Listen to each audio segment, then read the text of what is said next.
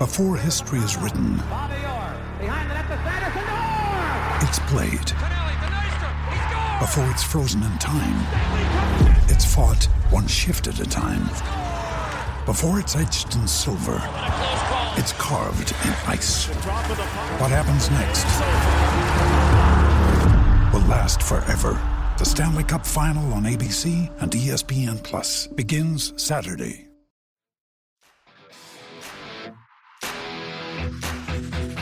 Hello and welcome to PFF Fantasy Football Podcast. I'm your host, Ian Hartitz, and today we are on to the playoffs, people. Not the fantasy football playoffs, the actual real life playoffs. Long season, 17 weeks, 17 weeks down, but we are still here breaking down everything you need to know. Quite uh, just slightly different format, I should say, uh, this week compared to you know some of our previous breakdowns because it's only six games. Want to get a little more in depth? Why not? So, uh, Dwain McFarland, who you guys have heard before, we will be going through what offense, what each offense is best at, what best, what each defense is worst at, and also DFS thoughts as well as a game prediction. So slightly different format, same great minds. Dwain, thanks for coming on again, man. Happy wild card Yeah, man, excited to be on.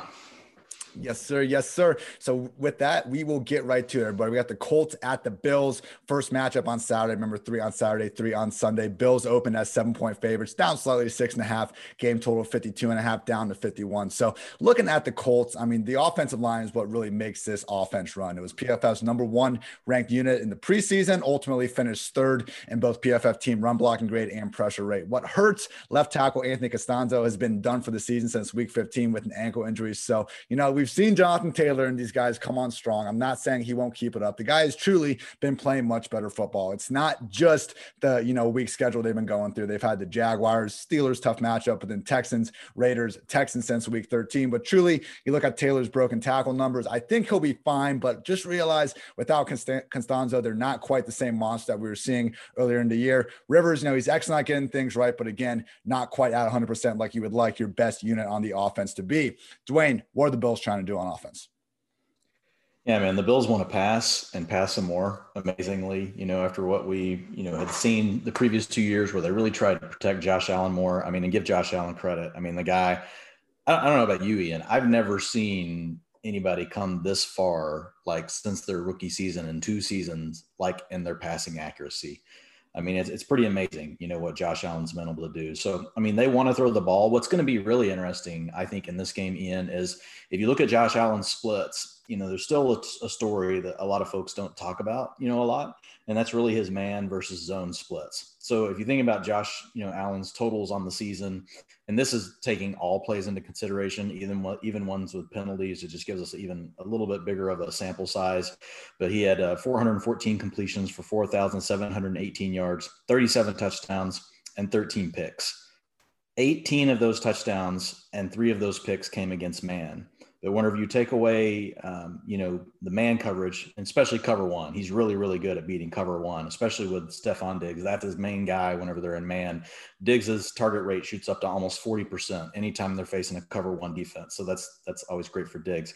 But if you look at those situations where, you know, they're not in man and they're in zone. So here are his splits 1,943 yards, three touchdowns, and nine picks. Well, guess what? The Colts really love to do. Uh oh. The Colts run the second most zone in the entire NFL. Now they haven't been great down the stretch, right? They've had some teams really burn them. The Colts probably, you know, if you look at the early season stats, you know, they benefited from some pretty easy matchups. They were also healthier. You know, they're a little bit banged up, you know, across their defense right now.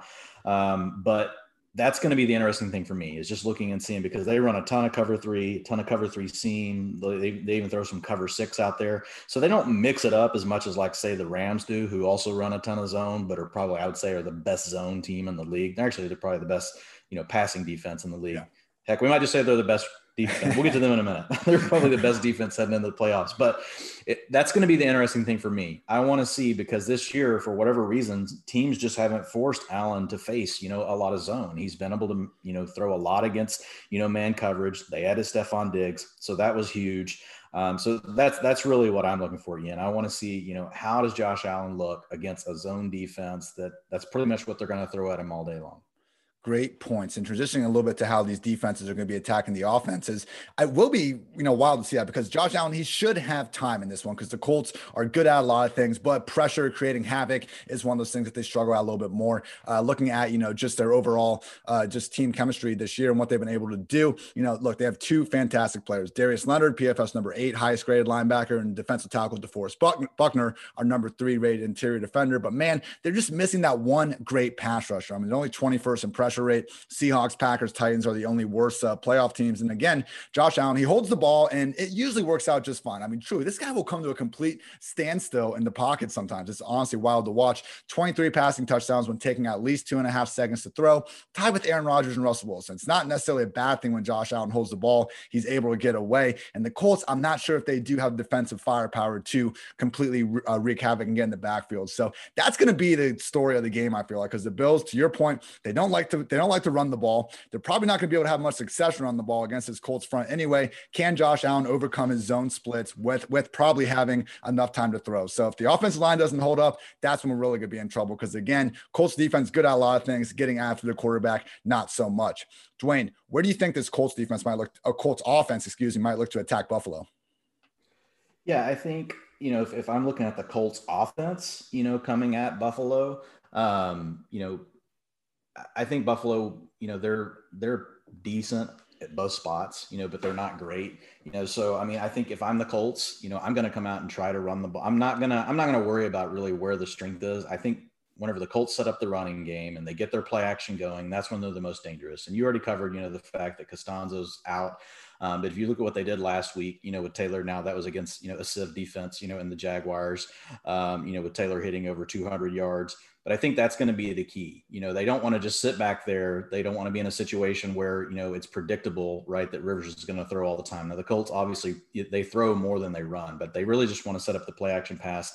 That opens up some of the things down the field because the Bills secondary is good, right? You're probably going to have um, Tre'Davious White, you know, we don't know that he'll shadow, but he's going to see plenty of T.Y. Hilton, you know, who ha- who has been a threat down the stretch, who has been able to score some touchdowns. He's been able to make some big plays. So expect to see plenty, you know, of Tre'Davious White on, you know, um, T.Y. Hilton. So I, I, think from that standpoint, you know, you're going to have to look at the other elements, you know, of your offense. You know, Zach Pascal has come through lately. You know, Michael Pittman has come through lately. Um, well, Pittman not so much here over the last few weeks, but you know, they've got you know, they're really more of a committee offense anyway, right? They spread the ball around a ton. And I think that'll work out, you know, for them against the Bills. I expect this to be a high scoring game, you know, that's set at 52 points, I believe, with Buffalo favored by six and a half. Um, like if I had to bet something, you know, on this, like I don't feel real great about any of these games. Like, you know, in the regular season, it's easier to find games that you like to, to pick. But I mean, I'm betting Indy to cover, but I think that the over is probably in play. Yeah, it's this one certainly looks like the matchup between you know this one or Ravens Titans. You know, one of these two. You got offense on both sides of the ball that can really instill their will. Only issue would be you know can Buffalo run the ball, but again they don't even try to do it that often anyway. So I think yeah. they will be fine. Uh, some quick DFS notes. I'm going to cover the Colts here. So looking at these running backs, Jonathan Taylor's at 7,900, Nyheim Hines at 4,700. I am not against potentially fading Jonathan Taylor here because I know the Bills have a quote unquote bad run defense, but you look at some of these games where they've really been teed off on, you know, Clyde Edwards Helaire, uh, uh, namely, and the Bills, they're just one of these teams that they're so smart in everything they do, offense and defense. They understand what they should be doing in the year 2020, and that is devoting extra resources to your pass defense. So, yes, you know, Clyde Edwards Helaire, they could not slow him down because they were trying to take the ball out of Patrick Mahomes' hands. So, I just think that, you know, looking at Jonathan Taylor in this run game, that is the focus. That's who they're trying to stop. I would not be shocked if we actually see Nyheim Hines potentially featured a little bit more than we're expecting. This year, the Colts have the fifth best offense in yards per attempt, two targets out of the backfield. Bills are surrendering the third highest yards per attempt, two targets lined up in the backfield. So, you know, only the Broncos and Rams have faced fewer run plays with A plus defenders in the box than the Bills. They have usually invited teams to run the ball on them. I, I think that's been a conscious choice. And I think when they face an offense like the Colts, who are going to be trying to bang the rock, you know, we're going to see them put more defenders in there to try to slow that down. So I think, you know, sometimes these bad run defenses are a little bit overstated. I think that's what we have with the Bills. They've been playing better overall recently. Look, I think old man Rivers, he's good enough to get them whatever this, the defense wants them to do. Would not be shocked if we see more of a pass happy approach after the Bills declare that they are finally going to try to take away the run. So, you know, if you want to fade off Jonathan Taylor, I think David Montgomery gives you a similar touch count, tougher matchup. Nyheim Hines is much cheaper. Just saying, you know, you try and go on one of these GPPs, Weird things can happen. And it still isn't completely the Jonathan Taylor show. Hines, particularly if the Bills are able to build a lead, will be very involved. Dwain, Dwain what are you looking at early in the week with the Bills? Yeah, man. I mean, as far as the Bills go, you know, the running game is really hard to even look at. it's like you said, they don't run the ball a ton, um, you know, and then they split it up you know, between the two guys, you know, Singletary gets a little bit more of the passing work. You know, you're going to see more of Zach Moss on the running plays. Zach Moss does get the carries inside the five. So if you're looking for like a cheap touchdown, you know, out of a running back, you know, I'm looking at DraftKings right now. So for the Bills, they've got Moss at 4,600. They've got Singletary at 4,300. I mean, those don't get you, you know, super excited though, whenever you think about some of the other running backs that are on the slate. So, I mean, obviously you're looking at Stefon Diggs. You're going to have to keep an eye. You know, he's, he's um, questionable right now with an, with an oblique um, he was questionable the week before, you know, where he had got dinged at the end of week um, 16. So just keep an eye on Diggs on the injury report. Um, but if they're playing a ton of zone, um, that does bring down, you know, typically in those games, Diggs hasn't played as well as he has whenever he's faced a lot of man, which makes sense, right? We just talked about how well Josh Allen had done against man, especially cover one, and how often he went to Diggs. Against zone, they spread the ball around a little bit more, and they haven't scored as many touchdowns.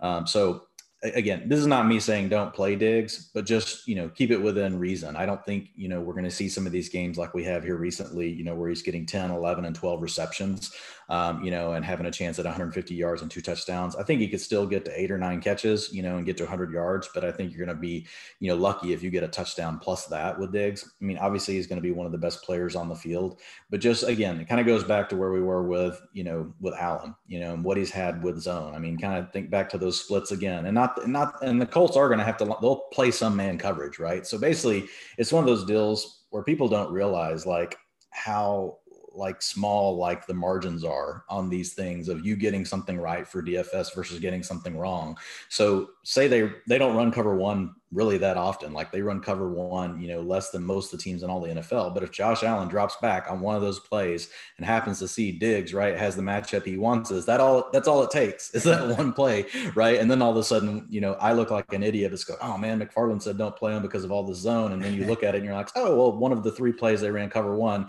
you know, he torched his corner. So again, don't don't be completely afraid of Diggs, but I would just put a little bit of a cap on his expectations. You know, if you're playing the three game slate on Saturday, you know, it's uh uh, he's the highest price receiver, you know, on the slate, and deservedly so. Um, it's going to be tough though, and I know we'll get to the rest of the teams later, but there's a lot of tough matchups, right? You're going to talk about um, Seattle here versus, you know, um, the Rams, you know, corners and secondary. You're going to talk about Tampa Bay here in a minute against Washington. Um, Tampa Bay's even got some decent, decent players, you know, in the secondary. So um, if you're playing the three game slate, you know, it's probably going to be hard to get away from Diggs, but I think it is a way that you could say I'm going to get contrarian because he's probably going to be in 60 to 70 percent of lineups, I would guess. You know, and that is a way that you could get you know um, away from being you know just chalk completely. And I think there is some rationale to it. I'm not saying it's guaranteed to happen, but there is a good thought process behind it. Yeah, one guy we haven't talked about is uh, Cole Beasley, did not practice on Tuesday with a knee injury, yeah. which puts him on the wrong side of questionable. You take away Josh Allen's safety valve against a tougher scheme defense than he's used to playing. I think losing Cole Beasley is going to be worse for Stefon Diggs, whereas if he could just be out there, take away a little bit of attention. So that takes us to the game predictions. And you already kind of spoiled yours a little bit, Dwain, but I'm right there with you, man. I think six and a half points for Indy is far too many. I'm going ahead and take the Colts. I you know I think the Bills will advance and will win this game, but you know, defense is good, but I think we've seen enough efficiency from both this Colts run game and the pass game. I think they're going to be able to move the ball regardless of where the Bills want to try to stack their chips. And yeah, you know, the Colts are going to make it tough to run against the Bills, but you know what? Josh Allen, zone man, whatever. We've seen enough from this guy throughout the year that, you know, I just think he can put, the, put it together enough to come away with the win. But man, it's, it's going to be tough. I, I, like a lot of these underdogs this week. I'm curious to see where uh, we both end up on that. But you're going with Colts uh, six and a half as well. Yeah, yeah, I, I think I'm, I'm with you. I think the Bills are going to win the game. You know, I'd put them in the 65 35 range to win the game. I just think six and a half is too much given the splits with Allen against uh, you know, the zone coverage, which is not something that just is this year, right? That goes back a couple of years, you know. So despite all the improvements Allen has made, which he's made a ton, right, and he's looked really good, I think this is one last hurdle that he's got to get over.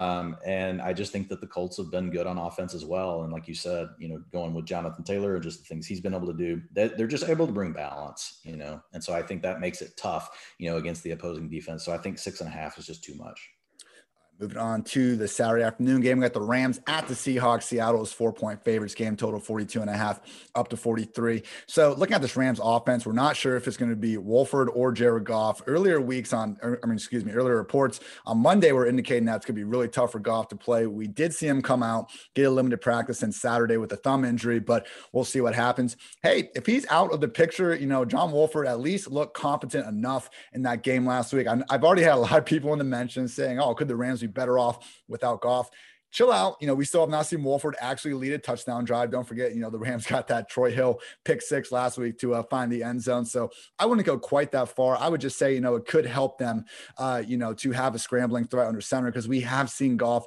just have some of these games where we cannot move the ball at all. And hey, I think Wolford in a run first attack can be okay in this offense because don't look now, but pretty much the best part of this Rams offense all year has been their offensive line, which is shocking to me because this O line 2017, 2018 can carried this team. Todd Gurley, CJ Anderson didn't matter. They were putting up historic numbers in terms of how good they were. Now they might be getting Andrew Whitworth back. And even though they didn't address the position last offseason, which is why I was pretty off on the Rams as a whole this year, guess what? It didn't matter because Sean McVay is so much smarter than any of us or you listeners out there will ever be about football. So good for them. They'd end the year six ranked offensive line yards before contact per attempt, even though they were cycling through running backs, quarterback issues, didn't have a field stretcher, didn't matter. They got the job done. 13th in pressure rate, even though Goff was a below average time to throw. Look, man, again, I did not see this offensive line being this good, but credit to the coaching staff, credit to those offensive linemen for getting the job done. And they're going to need to lean on that group to have any success against the Seahawks. Because even if Wolford is a slight, you know, if you want to go that far, which I would not, but if you want to say Wolford is better, you know, for business being back there, I mean, come on, it's going to be a run first attack. You're going to need to lean on those big uglies. So I know we've, you know, talked about the Seahawks secondary all year being their issue. I still think for the Rams to win this game on offense, they're going to need to control the line of scrimmage, and they might just have the big uglies to do it. Dwain, it's been a tale of two seasons for the Seahawks offense. Came in uh, looking like, you know, I'll let Russ cook and things are going great. Hasn't been so hot lately, though. What are you expecting going the wild card round? Yeah, so I really dug into this just for the show because it's something I'd been thinking about anyway all season and I hadn't had time. And so I had two major questions on my mind. One, how did Josh Allen improve so much? And number two, what happened in the tale of two seasons for Seattle? and you gave me those two teams right off the bat. So I appreciate that. You gave me a reason to go dig in. Um, but as far as the Seahawks, here's what I what I was able to find. So early in the season, they were the, the opposing teams were using a lot of press coverage um, you know, and that was really going the Seahawks way. So if you look at Metcalf, you know, in the first nine games, 351 routes, 152 of those were against press. He was targeted 66 times. He had 54 receptions for 619 yards, eight touchdowns. If you look at the second 10, at the second eight games, right, the press coverage dropped from 152 down to 90 his target stayed the same 65 versus 66 but the bigger plays were not quite there. 41 receptions 556 yards and only two touchdowns. Um, so i think that's a big thing for metcalf. Teams have learned that okay so what are we going to do? They're going to back off of him. They're not going to challenge him up at the up at the line. The other thing they're doing is they're blitzing less and because russ has actually been pretty good against the blitz so they're blitzing less they're using more coverage they're playing off and the, so far the Seahawks just haven't had an answer for it. So if you look at Lockett, very similar. The first nine games, 354 routes, 117 of those against press. In the second eight games, 308 routes, only 58 of those against press. And you saw a very similar drop off, drop from 619 yards down to 439, seven touchdowns down to three touchdowns. So teams have figured out that, look, they've got two weapons really. I mean, they don't have a third weapon in the passing game. We can say Greg Olsen, but we don't know when's Greg Olsen. Is he ever going to be healthy? Is he really the same? You know, they just don't have that third option to demand, right, certain types of looks from the defense, which means defenses are basically saying, okay, we're just going to stay back. We're not going to let you make big plays. We know that you've got offensive line deficiencies. Yes, Russell Wilson's really good, but we're just continue to make him you know, make plays and just slowly move the ball down the field. We're not going to give up the big play to the Seahawks. And that's really worked. And so they just haven't had an answer for it. You know, historically, in what we may have seen, you know, which is kind of interesting, right? They ran the ball all the time, really. And I know this is wrong, but they, you know, their, th- their mantra was, we'll run the ball to set up the pass, right? But they may need to do some of that. It's almost like they need to get their play action game going um, even better. They do run play action. They could run it more though, easily with their team. Um, they could rank first in the league, right? If they wanted to, they could they could run play action 35, 40 percent, you know, of their passing plays and be fine.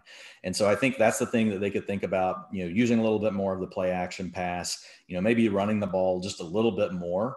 Um, this isn't necessarily the best matchup for that, you know, either. Um, but I think that's going to be the key. Um, and here's the biggest issue for the Seahawks this year. If you look at the Rams, right, and the way I know I'm probably jumping ahead to my uh, matchup part, but if you look at the way the Rams really play opposing offenses, they don't really use a ton of press coverage. They play off and they mix things up big time. So if you look at Russell Wilson um, in the first half of the season. Hang on, let me pull this up because this is pretty cool. If you look at Russell Wilson, you know, in the first half of the season, um, and you look at how he was able to do, you know, against, uh, you know, cover three, cover one, he tore, he really torched both of those coverages. But one of you were really able to mix things up, throw some cover two at him, throw some cover six at him, throw some cover four. Um, you know, and a lot of times that's cover four match, which has man and zone um, qualities to that coverage. Teams that were able to mix things up against Russ really did do better. And if you look at what the Rams have been able to do this year, so cover three, 166 um, of their uh, drop of their plays. 93 cover three seam quarters 149 cover six 114 cover one 72 so really if you look at their defense like they mix it up as well as anyone in the way they play their coverages. So it's not easy to it's not easy to drop back and identify what they're going to do. Most teams st- will have a staple, right? They'll either be a base cover three, a base cover one, you know, that kind of a thing. You don't see base cover two or anything like that anymore. But really, the Rams are the team that I saw because I really looked at all of them after I found this today. Like, no team really mixes it up better. So I think Russ is in for some problems because the recipe that's been there to stop that passing attack um, over the second half of the season is the exact recipe that the Rams use. And in fact, the Rams were one of the first teams to really expose um, Seattle earlier in the season, and a lot of teams were able to copy that. Very good stuff, man. Look, I just you can find it on pff.com. I, I did a uh, article today. Who is the most complete 2020 NFL playoff team? basically said if we just treat the passing game, which we all know is like the most important quality of a team, specifically the quarterback, but if we treated that equal with the run game, with the O line, receivers, pass defense, run defense, you know, who pops up because of this and because of some poor kind of social branding. I've had Bills Mafia extremely angry at me uh, ranking them 11th all throughout the day. But the purpose of this study for myself was to try to go through every offense and defense, see where teams are in the cracks, good and good and bad, and all that. And the Rams defense, I literally can't find a weakness. The one that was seemingly popping up a little bit, they ranked sixth, sixth in tackling when I averaged out a few metrics, but that's because they were 24th in yards after the catch per reception allowed. But that's probably just because they have the second lowest average target depth against because guys need to get the ball out quickly before Aaron Donald kills them. So truly, man, I don't know where there's a, where there's a weakness. Even their run D, they're top six in all four categories I looked at. But to your point, the secondary is what is truly such a big problem. First in PFF coverage grade, first in EPA allowed per pass yards per attempt, explosive pass play rate. This is the 11th best defense in terms of just EPA allowed per pass play since 2010. We're talking legit elite in all sense of the world, man, of the word, man. Not throwing that around. So yeah, I'm looking at this, and you know, you would think, hey, maybe Chris Carson, Russell Wilson could get going. I don't think so, man. Unfortunately, as you know, you were explaining kind of with the two versions of the Seahawks offense, I think they've gotten it in their mind that they can be, you know, this running team and win with defense because of this just really, really soft schedule they've been facing. I mean, okay, they had a game in week 11 against the Cardinals. Since then, they have faced the Eagles, the Giants, the Jets, the Washington football team, the Rams, and then the CJ Beathard led 49ers. Like, hey, you know what? They won five of those six games. A win is a win is a win. But like, I think this defensive turnaround being quite a bit overstated because of the quality of competition they've been facing lately. So it's concerning because I don't think this current state of the Seahawks offense quite has what it takes to get going against this Rams defense. Because again, I don't know really who can unless you're firing on all cylinders. Because the Rams defense, ooh, buddy, you know, right? It's I think it's between them and the Saints. If we really had to line up who's playing the best right now, and I think it is the Rams as the best defense remaining in the playoffs. So good luck, Russ. I am not sure sure how you're going to crack that code. I'm excited to find out, though. Dwain, what do you think uh, about Goff, Wolford, whoever's under center? How do you see McVay attacking the Seahawks defense? Yeah, I think you mentioned it. Either you're going to have Goff, who's going to be playing with an injury, right, or you're going to have a young, a young, unproven quarterback. And McVay has shown, you know, throughout the season that he's very willing to go to, you know, a run heavy type scheme. And when we say run heavy, that would basically be like 50%, you know, of your plays, right? Um, and, and, so I think they are going to lean on the run. They're going to try to set up play action. They know that their defense matches up really well with what the Seattle, you know, Seahawks do on offense. So I think that's going to be their first plan, right? Is to try to to run the ball, use play action, pick their spots to get the ball down the field. Um, I would rather see Goff, you know, personally, you know, me, I know, I know Goff isn't great, but it's not like, I mean, Seattle, their ability to rush the passer is average, right? It's not something where they're to, you know, uh, you know, cause a ton of pressure, you know, on Goff. You know, they're pretty good, but if if the Rams can stay balanced and the Seahawks have to continue to respect the fact that it could be a run play on any play, especially the way this offense is designed, you know, with all of the wide zone and inside zone and the boot actions, all those things off of it really requires offenses to have to really think about the run first and, and keep gap integrity and then go rush the passer versus some teams that are really good passing teams. You pretty much know like they're going to throw the ball most of the time. And so you don't, it's not that you don't have to have the discipline as a player that you would, you know, against, you know, these teams, but it's not quite as important. And it's, it's so the defensive players can get away with occasionally just saying, I'm just going after the passer on this play. I don't care, you know, if it ends up being a run. I'm betting on pass. I'm, you just, it's tough to do that against the Rams, just like it's tough to do that against, you know, uh, Kyle Shanahan and the 49ers. It's tough to do that against the Cleveland Browns. It's tough to do that against the Minnesota Vikings. They all run that same kind of offense where you really have to have that gap integrity. So I think that's what they'll try to do. Um, they do need to be able to hit some shots deep though, Ian, because that's really where you can hit, you know, the 49ers. And, and that's where I still think Goff gives you the better chance, assuming that the finger's well enough, right, to be able to have accuracy on his throws. We'll have to see um, because the Seahawks are ripe for the taking. You know, as far as the plays over 20 plus yards, you know, they're one of the worst in the NFL. Um, they're not they're not good at play action. They're not good versus play action. Um, so if you, I think you could see like Josh Reynolds pop up right with one of those games where he only has three receptions, but you know he catches two for 50 yards and he gets you a touchdown, that kind of a thing. So I think you know it's going to be you're going to be running the ball. Um, but you got to be able to hit them deep. And typically that's where they use Reynolds. They use Wood some there. Kupp is mostly underneath. Um, I haven't even looked at the injury report on Kupp yet, you know, as to see, you know, is he going to be back for this game? Um, I know he's. It sounds like it's sounds like it's trending up. He's uh, going to, yeah, he okay. practice Tuesday. He's returning Wednesday. Okay. Yeah. I had looked at the injury report, but I didn't see a COVID update on him. Okay, cool.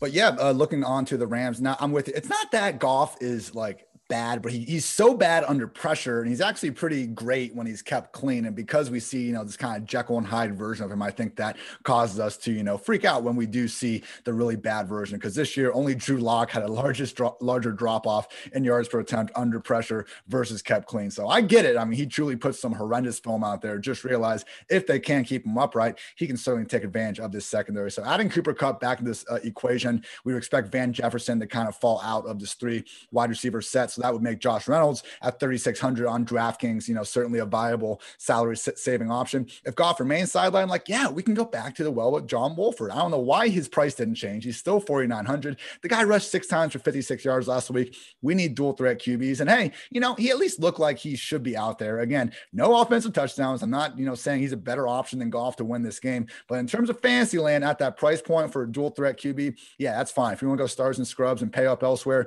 you can live with John Wolford under center with a Reynolds, you know, Robert Wood stack, however you want to do it. But the one guy I think needs to be in more lineups than that is Cam Akers. 25 touches last week on a 66% snap rate. Like we were concerned if he was even going to be able to play through the ankle injury. Not only did he play, worked well ahead of Malcolm Brown. So Darrell Henderson still out of the picture. And Cam Akers sitting there at only 5,100. Like you'd have to go all the way up to David Montgomery or Nick Chubb in the high 6K to even find someone with a similar touch projection. So Akers, you know, it's going to be hard to keep him out of lineups because I think if you just look at, you know, your salary implied total in terms of your raw projection, you won't see in another running back just implied for more points than what DraftKings is saying they should be. So Cam Akers, I'm fine going contrarian with the passing game if Goff is back. Otherwise, we'll kind of rein in expectations and just look at this run game and try to save some salary. Otherwise, Dwain, Russell Wilson, the Seahawks. Are, are, you trusting them at all to put up points, or are you just kind of maybe looking at other spots for DF? Man, I think it's just tough. I mean, if you look at Wilson, you know, week 10 against the Rams had 248 yards, no touchdowns, two picks. Week 16, 225 yards, one touchdown, no picks. It's just it's hard to get excited. At least, at least you know from a receiver standpoint, you know we're not seeing uh, Metcalf you know, priced up in like the high 7,000, you know, and even low 8,000 range that he got up to, you know, briefly. So he's sitting at 6,700. You know, the guy can still come through with a big play. You know, DK Metcalf is a monster. It's just that the Rams are the worst, they're the worst possible matchup that the Seahawks could have ever thought of, right? For the way that they want to play their offense. Uh, I mean, the Rams would be a bad matchup for anybody. But if you look specifically at, you know, what happened to the Seahawks offense in the second half of the season, the Rams do everything that they don't want to see. They do all of the things that cause their offense to plummet. So I think from a price standpoint, you know, you can still get Metcalf at 6,700, you know, Lockett's a little bit more at 6,900. Um, but I, you know, if I was placing a bet on one of those two, I'm, just, I'm probably still going to put it, you know, on DK Metcalf. Um, you know, even though the matchup is not great. The thing is, if you're playing the three game slate, you're going to have to find receivers somewhere, right? Where are the good matchups on this slate? You know, um, it's it's tough, you know, to really say, say where they are. I mean, well, and it's obvious, like we're in the playoffs, right? You got better defenses, you got better offenses across the board. Um, so it's not like I'm not going to stack this game up. You know, if I'm looking at just playing a Saturday slate, I think the team, the game that we talked about first is the game you stack more, right? Indy and Buffalo, and then you just got to pick your spots with these other two matchups. Yeah, Good stuff there. And that takes us to the game prediction. I am taking under 43. It's already a low game total. I get it. But just look at since this December. I'm talking total points from these two teams in their games. So for the Seahawks, they, they've combined to score 29 points, 43, 35, 29, 49. The Rams, 66, and then 27, 43, 29, 25. So in 10 games between these two teams in December, they have gotten to 40, more than 43 just twice. So it's a low game total. I get it. Again, Wolford scored nine freaking points without defense defensive help. Jared Goff scored nine points against this defense in their last matchup. Russ, you know, to your point, has had the two bad games this year. And even going back to last year, he had a 12 point stinker after they got Ramsey later in the season. So, you know, life's too short to bet to not bet the over. I get the moniker, but, you know, gun to my head here, I got to give you all a prediction. I am taking the under. Dwain, are you gonna be soft like me, or you got something better for the people? Dude, I, I just don't see a reason to not take the under, especially if Wolford plays. You know, I, I just I don't see a reason you know, to, to bet the over. Um, I do think that the Rams cover just because of all the things that we talked about. You know, I think right now they're sitting at minus, you know, Seattle minus four and a half.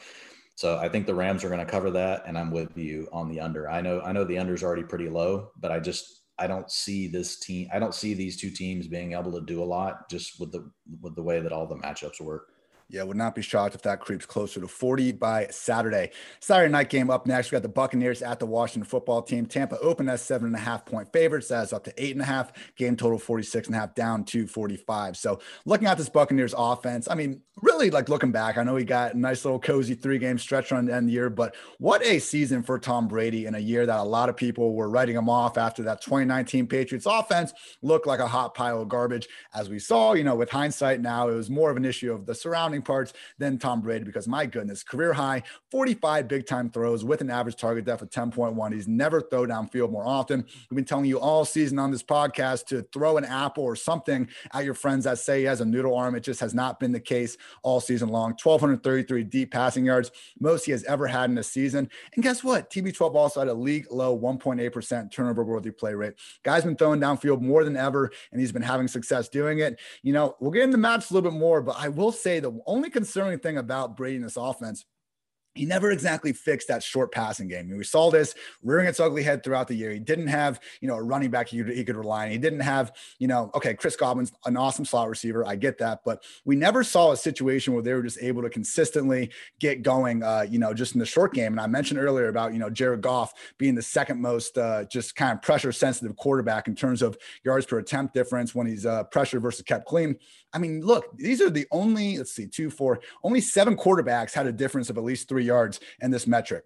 Drew Lock, Jared Goff, Nick Mullens, Tannehill, Mayfield, Burrow, and Tom Brady. I'm a little bit concerned with how he can stand up if this Washington football team defensive line does what it's done all year, and that is make life a living hell for the opposing quarterback. So I understand Brady, pretty great for the whole season, particularly the last three games. But in those last three games, again, against the Falcons and Lions, I'm just not sure we saw them fix some of the underlying problems they had earlier on. Hey, when, when he has time to throw that deep ball, Evans, AB, Godwin, he makes it work. But again, when things haven't gone great, we've seen this offense really sputter out. I'm not totally convinced that they have fixed all those problems, but Dwain, I'm leading you in here. Football team offense might not exactly have the firepower to make this any of an issue.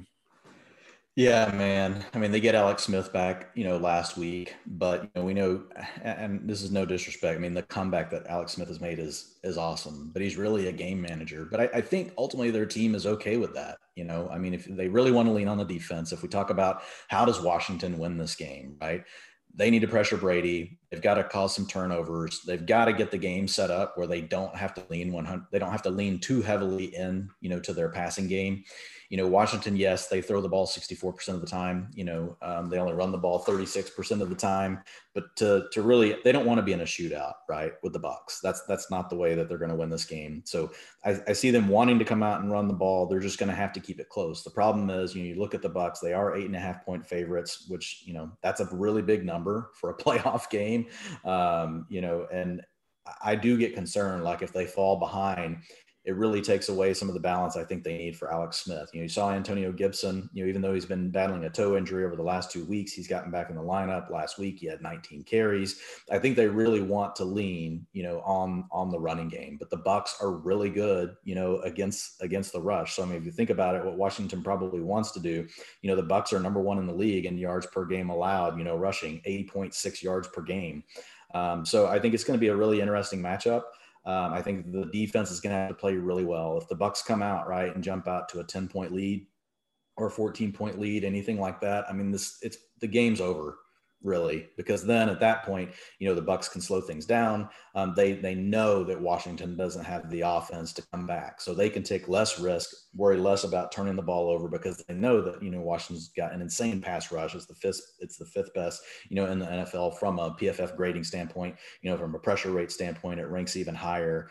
Um, so they want to stay away from the pass rush, but the Bucks, you know, they're gonna they score through throwing, right? So what Washington has to hope for is that early in the game they get us they get a strip sack, right? Type of thing against Brady while the Bucks are while the Bucks are trying to build their lead.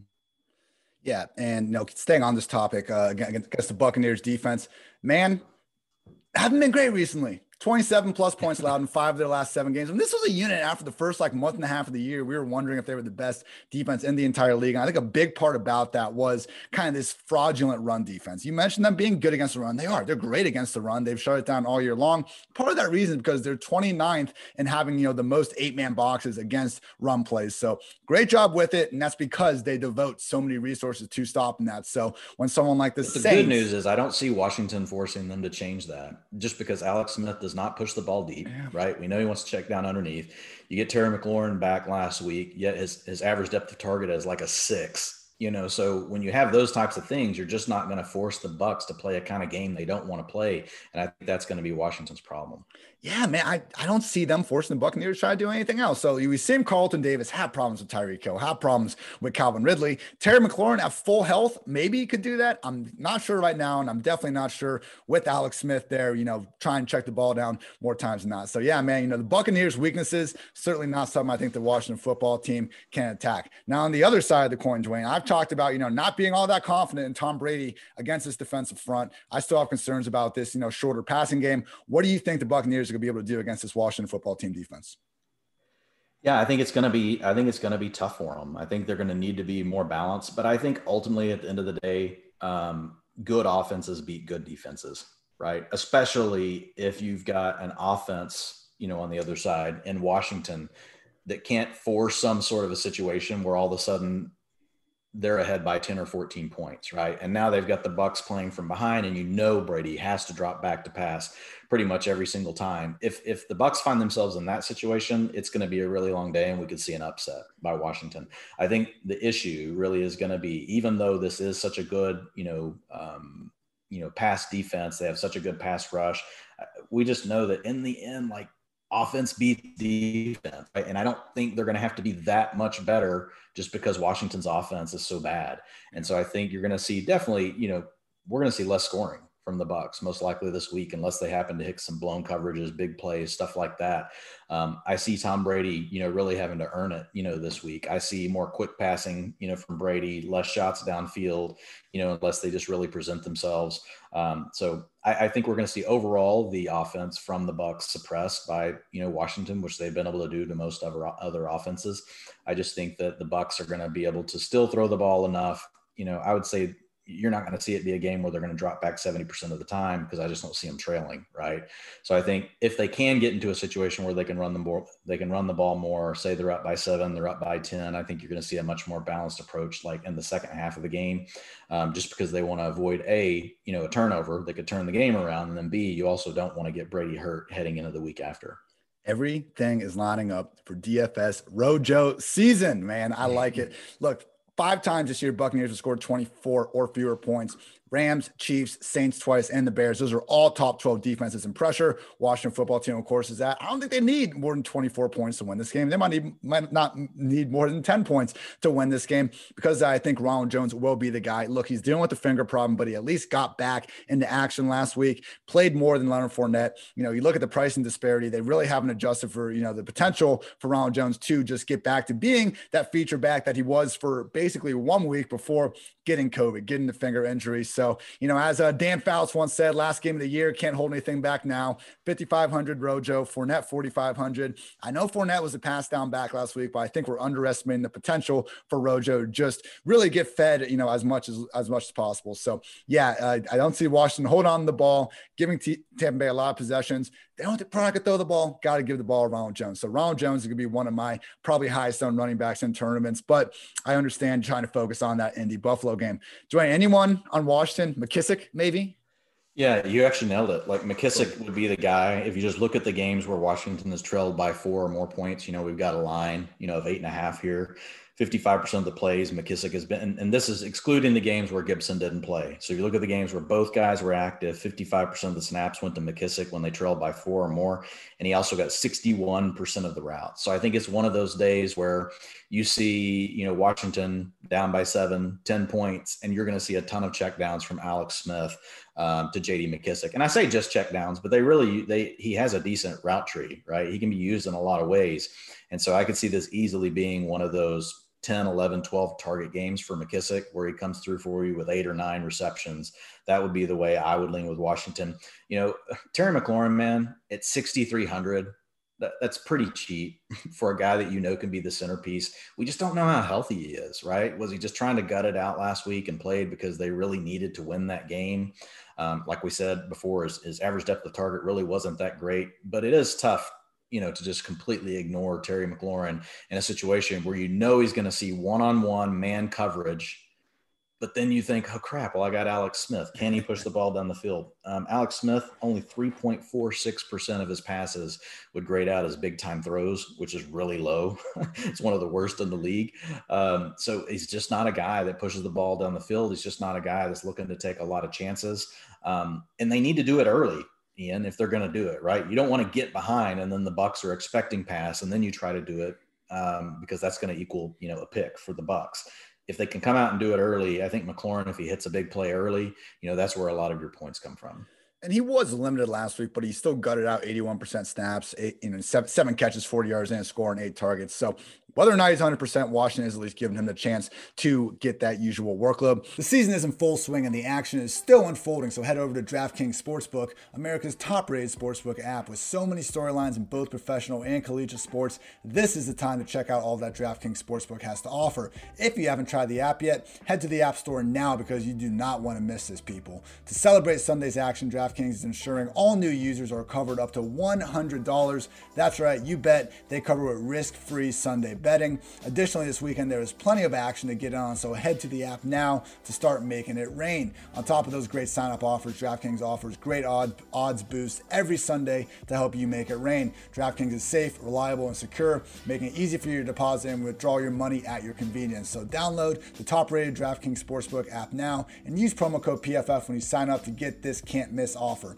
Again, DraftKings Sportsbook is ensuring your Sunday bets up to $100. That's right, you bet and they cover up to $100 when you use promo code PFF during signup for a limited time only at DraftKings Sportsbook. So must be 21 or older, New Jersey, Indiana, or Pennsylvania only. Risk-free coverage paid out in site credits. Restrictions apply. See DraftKings.com slash sportsbook for details. If you have a gambling problem, call 1-800-GAMBLER or in Indiana, 1-800-9-WITH-IT taking us into the game predictions. So I had Washington plus eight and a half written down. I have changed my mind, not so fast, my friend. I am now taking the under 45 after going through this with you, Dwain, because again, Everything the Buccaneers do good on defense is exactly what Washington wants to do. And you look at this Washington defense, okay, I mean, even if Brady performs a little bit better, this I, I, don't see an explosion coming by any stretch of the imagination. The Washington football team and the Ravens, the only defenses with 10 games holding their opponent to 20 or fewer points. Banged up Mike Evans. Again, Rojo with the finger thing, Brady and all these pressure concerns. I do question whether either offense can put up anything resembling anything close to 30 points. And this one, Dwain, what do you got? Yeah, man, this is this one's a, a tough one. You know, with the line, you know, being bigger. I want to say that that Washington, you know, can cover uh, just because of their defense, but I just think the onslaught all day of Tampa Bay and the lack of ability of the Washington offense is just going to be problematic. So I I would say Tampa, you know, to cover that would be totally against, you know, if you look at the PFF green line, you know, they would absolutely say take Washington. That's the value, you know, to cover this game and, and the Bucks are not a good value. So that's from people that are far smarter, you know, than me do a lot more math than me. Um, you know, but I'm just going to go against the math on this. And I would say that I, I think that the Bucks are going to win this game by double digits. I can see it now. Buccaneers comfortably up 14 final three minutes of the game, McKissic catches nine straight checkdowns, finds his way into the end zone at the end. We will see. We will see. All right, opening up to Sunday now. We got the Ravens at the Titans. Baltimore sitting pretty as a three and a half point favorite. Game total at 55. Look, this Ravens offense, it goes through Lamar Jackson and run the ball. Ravens have rushed for 100 yards and 39 consecutive regular season games since Lamar took over in week 11, 2018. They're, you know, not going to have a chance to extend that in the playoffs, but the Steelers at 43 games from 1974 to 1970 77, only team to do it more often. So 14 players this year averaged at least five yards per carry among 51 guys with 100 rush attempts. Three play for the Ravens and Lamar Jackson, J.K. Dobbins, and Gus Edwards. So truly, they can run the ball on anybody. I'm not exactly expecting the Tennessee Titans to be much of an issue. And man, like even looking at the passing attack, it's not that the Ravens have necessarily fixed everything. You know, I know uh, you can check out PFF, PFF.com. Seth Galina has a great article, great article talking about you know different things Lamar Jackson has done to help get this team back on track, looking like his former self. And a lot of that is true, but I will say, you know, when you face the Cowboys, Browns, Jaguars, Giants, and Bengals to end the year, you know, the good parts of your game probably going to shine through a little bit more than they would against, you know, maybe tougher opponents. But with that said, you know, I got my mismatch uh, manifesto article coming out Wednesday and just looking at the combined, you know, EPA per pass play from these teams. Buffalo with their pass offense versus Colts uh, pass defense is popping the most. Number two, though, is the Ravens passing game. So it's not necessarily, you know, saying that Lamar and them are playing that great, but truly everybody can pass on this Titans defense. They are maybe a bottom five secondary in the league and they've been performing like it for the better part of the last six weeks. So, you know, Baltimore, you know, we'll get to DFS stuff a little bit later, but the run offense is great, but they might just be able to throw the ball to, uh, you know, something resembling their heart's desire in this matchup as well. Dwain, tell me about Tennessee Titans offense that they can do a little bit of everything. Yeah, man they do it all. I mean, if you look at the teams that are actually positive in EPA per run and EPA per pass, they're one of the very few teams that are positive in both. So they're a positive uh, EPA per run is 0.05, and then EPA per, per pass is 0.30, which is really high. They utilize a ton of play action. And if you look at the Ravens and really how they've built their team, you know, they they're very athletic, you know, even at the linebacker spot. They've got great corners. You know, they're hurting a little bit at safety after what happened, you know, with Earl Thomas. But they're really built, you know, to stop the passing game. Now they're also they've been good, you know, against the running game. You know, they've been second in the league if you look at it, you know, on yards given up per game. But if you look at you know the Ravens, you know, after contact, what they're giving up, and you look at the way that Tennessee likes to play, you know, 3.5 yards per carry after contact, that's number one, you know, in the NFL. Uh, they've got the number one graded, you know, rushing attack in the NFL by PFF, 92.3.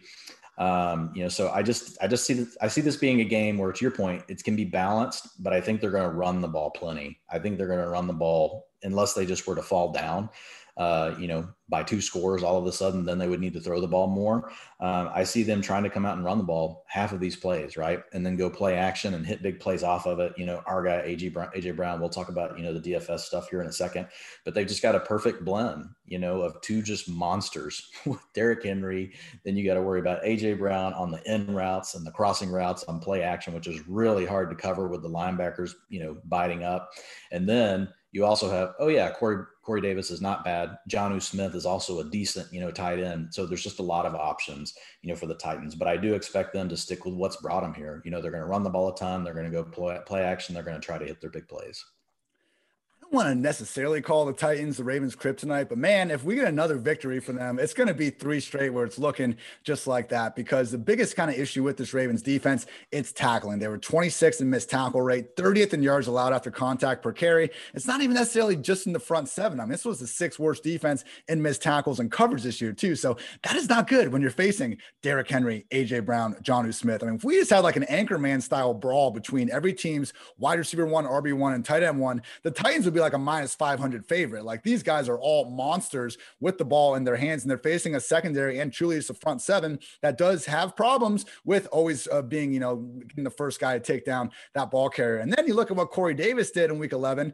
seven targets, five catches, 113 yards. They just seem to have an answer for everything Baltimore wants to do to stop them. So, no disrespect to Marlon Humphrey, Jimmy Smith, uh, you know, Marcus Peters. It's a great secondary. We've only really seen Patrick Mahomes have a really sustained success in the passing game, but you add Derrick Henry to this equation, you know, it's no wonder we've seen the Ravens have so much trouble slowing down this Titans offense. So, it's, it's, you know, everything we were talking about how Washington, Tampa Bay, and some of those Saturday matchups, like, are kind of, you know, nothing's working out for those offenses. Almost the opposite here. I feel like the Titans Titans might have a chance to do whatever they want against this Ravens defense. Dwain, do you feel the kind of same way for the Ravens offense versus Titans? Yeah, I don't see a ton of reason to talk about the Titans offense very much. I mean, if you look at the PFF grade, 64.4, you know, overall on defense, rush defense of 59.7, which is really bad. Uh, tackling 62.9, uh, pass rush 62.9. The coverage has been okay at 68.2, but whenever you don't have a pass rush, you can't stop the run. You know, overall, you're just going to be in for a long day. So, I mean, overall, we're looking at a middle of the pack defense. Um, you know, once you've adjusted, you know, for their opponents that have been played. But I just feel like there's just too many holes. You know, I think the Ravens can pretty much, they're going to be in a similar spot. They're going to be able to do what they want, and they they have enough variation in the way that they can attack and that you have to respect the run game, especially with Lamar Jackson. And that's enough that even though, so this is where it's different, right? Than what you see with the Seahawks because the Seahawks don't. My dog just coughed whenever I said the Seahawks. So uh, that's, that's bad news. that's bad news for the Seahawks.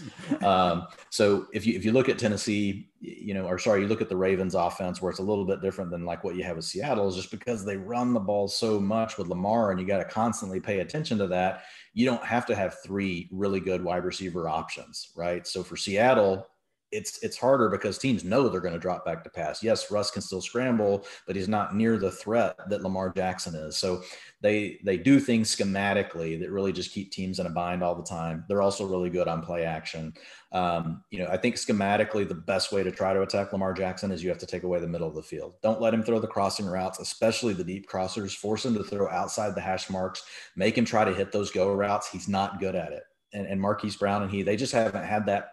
They just haven't had that down all year. If you look at the plays that have really worked for them, it's either been ad lib or it's been the crossers. It's the seam routes and the crossers to Mark Andrews.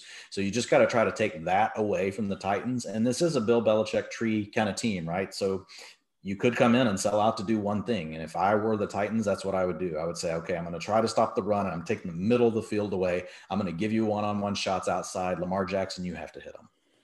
Yeah, and I, you know, slight tangent, but can we please get Lamar Jackson a legit number one wide receiver? We've seen Baker get OBJ, we've seen Josh Allen get Stefon Diggs. You know, like I put a poll up on Twitter, like, hey, if we just clone Stefon Diggs, put him on the Bills and Ravens, who wins? And the amount of just slander on Lamar Jackson for his throwing ability, it's like I get it. The guy is never going to be Andrew Luck from the pocket, but hey, let's maybe give him more than arguably the single worst wide receiver room in the league before we completely dismiss what he well, can. Hey, I mean no, I think it's a really good point. I know it's a tangent, but just like if you look at the Bills and you look at so last if you look at one of the routes that's the easiest way to really help your quarterbacks, it's the, it's the you know, not the dig route, but uh, I want to say digs because it's Stefon, you know, you know, digs, but it's Classic. the hitch route, right? You're given, you know, your quarterback a target that's not moving horizontally off across the field, you know, so they don't have to worry about the leading per, you know perspective of it. They just got to hit them right between the numbers, and so it's a receiver working back to the quarterback. And if you look at what that's done, you know, for J- Josh Allen's been really better across the board, but that's been a huge, huge thing for him. So he's thrown, I think, 104 uh, targets to hitch routes this year. And I want to say Diggs has ran like 59 of them, which is by far like the most in the league. It's like 20 above the next person. Um, so you have a really good route runner. You're given, you know, him the, the type of route that's easier to hit, right? It's less problematic as far as all the different variables you got to take into account, you know, and the way you're reading the coverage and the way you got to lead the receiver. So I think there's really, to your point, I think there's a lot of truth you know, to something like that. I think Marquise Brown gives you the vertical stretch the field element. He can definitely run the crossers and all those things, but he's not the kind of guy you're going to run on a lot of that underneath stuff. You know, I mean, they schematically try to work screens and some different things to him, but he's just he's he's just not where a guy like Diggs is. Um, and I think it is huge. I think we've seen what it's done for Josh Allen. Yeah, I would just like to see Marquise Brown as an offense's number two, dare I say, number three wide receiver instead of pigeonholed in as an underqualified wide receiver one. With that said, because he is the wide receiver one in this offense, these Lamar Jackson stacks continue to be viable, even though he is the most expensive quarterback at the position. I mean, look, Mark Andrews only 5,200 this week. I mean, there's no other tight end you want. And when you consider that Andrews can really just be the number one Ravens wide receiver during any given week, or just, you know, receiver, we don't need to designate these positions as much with someone like him. Again, again, very affordable to stack these guys. So I know it might have burnt some people in week 17. They had a good game, not a great game uh, together. Andrews in particular was a letdown. You know, Lamar and Mark Andrews stacks, even if you don't want to put Marquise Brown on there, certainly a viable way to start any roster construction. And then looking at the running back room, I mean, look, J.K. Dobbins led the way last week in terms of efficiency. He's been their best back. They're treating him as a starter. They know he's the RB1. Look, he had 13 carries. Gus Edwards had 12. Mark Ingram had nine. Throughout the fourth quarter, that's when Mark Ingram was getting his work. You know, 13 for JK and 12 for Gus. Like they love Gus Edwards, and they should. The guy does nothing except average over five yards per carry, as he's now done in the first three seasons of his career. So I'm not saying, you know, Ingram's a part of this, but Gus certainly still is. And when you look at Dobbins sitting there at 6,600 and Gus down there at 4,400, I mean, we only need to go back about a month to that Ravens Browns game to see Edwards, you know, fall into the end zone a few times on his, you know, handful of touches. So if you're trying to win one of these tournaments with six games, you're looking for something funky to happen, just realize Gus Edwards is a candidate to get double digit touches. I'm fine with J.K. Dobbins as well. Again, again, fully expecting the Ravens to move the ball at will against this Titans defense. Just realize this is not, you know, a one man backfield, still very much a two RB situation. Dwain, who are you targeting in DFS and why is it AJ Brown? Yeah. well, it's AJ Brown because we just have to say AJ Brown, right? Every I think podcast. there's a quota for how many times we have to say AJ Brown. I don't know if we're there yet, but just let me know. Um, yeah, man, AJ Brown has really been. I think he's just shown I mean, it doesn't really matter what the matchup is. You know, does it hurt? Yeah, it can. It can take it can take some away. But if you look at you know the rest of the matchups this weekend, you know, on the slate, I think AJ Brown still has to grade. You know, at the very top of the guys you're going to be looking for. Um, as far as the tight ends go, Jonnu Smith very sneaky, right? Over the last three weeks, you know, his routes have really been in the elite range for tight ends 80%, 71%, 70%, 81%. His targets have been a little bit up and down, two, five, seven, two. But if this gets into, you know, if this is a game where there's a shootout, you know, if if the Ravens corners really do come to play, right, like we know they're capable of, and let's say they they're able to do some things against Corey Davis and they're able to do some things against AJ Brown, then I think that's where Jonnu Smith could really come up. You know, they've got a rookie in Patrick Queen. You know, he's he's a good linebacker, but I think Jonnu Smith, you know, is very athletic in his own right. You know, he's also a veteran. You know, he knows how all these things work. And, you know, the Ravens, they're going to have to be they're going to be so occupied with Derrick Henry, especially their linebackers and safeties. So I think that's going to be a that could be a potential mismatch, and I think they could potentially funnel a few more targets to Jonnu Smith, given how good that we know that the secondary can be for the Ravens. So he's a guy that I'm really targeting this weekend, and uh, as far as tight ends go like that call, particularly considering all those missed tackle issues we know the Ravens had. On the game prediction, I am taking the Titans plus three and a half. I was surprised to see that they weren't favored when I saw this, honestly. I understand the Ravens, I believe, have the single best point differential in the NFL. They know how to beat the crap out of a bad team. The Titans are not a bad team. You know, Ryan Tannehill, he's really only had two stinkers this entire season the Green Bay game, which everybody saw, and it's all fresh in our memory, and then the first Colts game. But even that, you know, A.J. Brown catches that 75 yard touchdown. We're talking about a completely different story potentially. So, you know, I have more confidence in this Titans passing game than I do the Ravens. Maybe Lamar's turned around. Maybe he's back to 2019 form. But again, I can't get that Cowboys, Browns, Jaguars, Giants, Bengals stretch run to end the season out of my head. So give me the Titans. I think they should be favored plus three and a half. I don't have a great feel for who could win because it could certainly be the Ravens. But again, I just think the wrong team is favored. I think it should be closer to a pick 'em. Dwain, what do you think? Yeah, I, against the spread, I'm going with the Titans, and I would also go with the over. Yeah. You know, I think this is the, and you mentioned it earlier. This is the other game. You know, we already talked about the Bills and the Colts. Um, I think this is the game where you've got a really good shot at hitting the over. Yeah.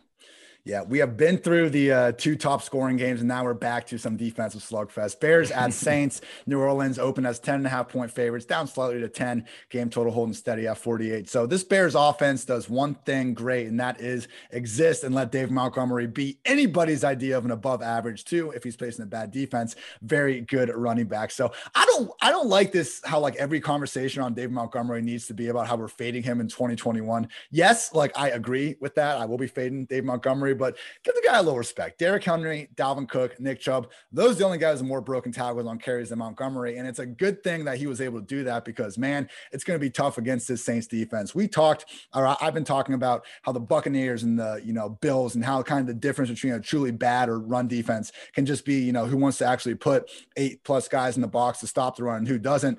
Look, the Saints have been one of the league's top run defenses, and they do not put a bunch of guys in the box. They've actually been a bottom five defense in terms of the amount of runs they faced with eight defenders in the box. So, you know, credit to Cameron Jordan, all those guys on the line of scrimmage, because they can truly take things over without devoting the extra resources to stop it. So, hey, Montgomery, you know, I mentioned those broken tackle stats. It's not even just on raw volume, too. Like he is fourth among 51 backs with at least 100 attempts and forced missed tackles per rush. We're going to need to see all of that from him in this one because, you know, Trubisky, he's been the worst quarterback in the league in PFF passing grade on passes thrown at least 20 yards downfield.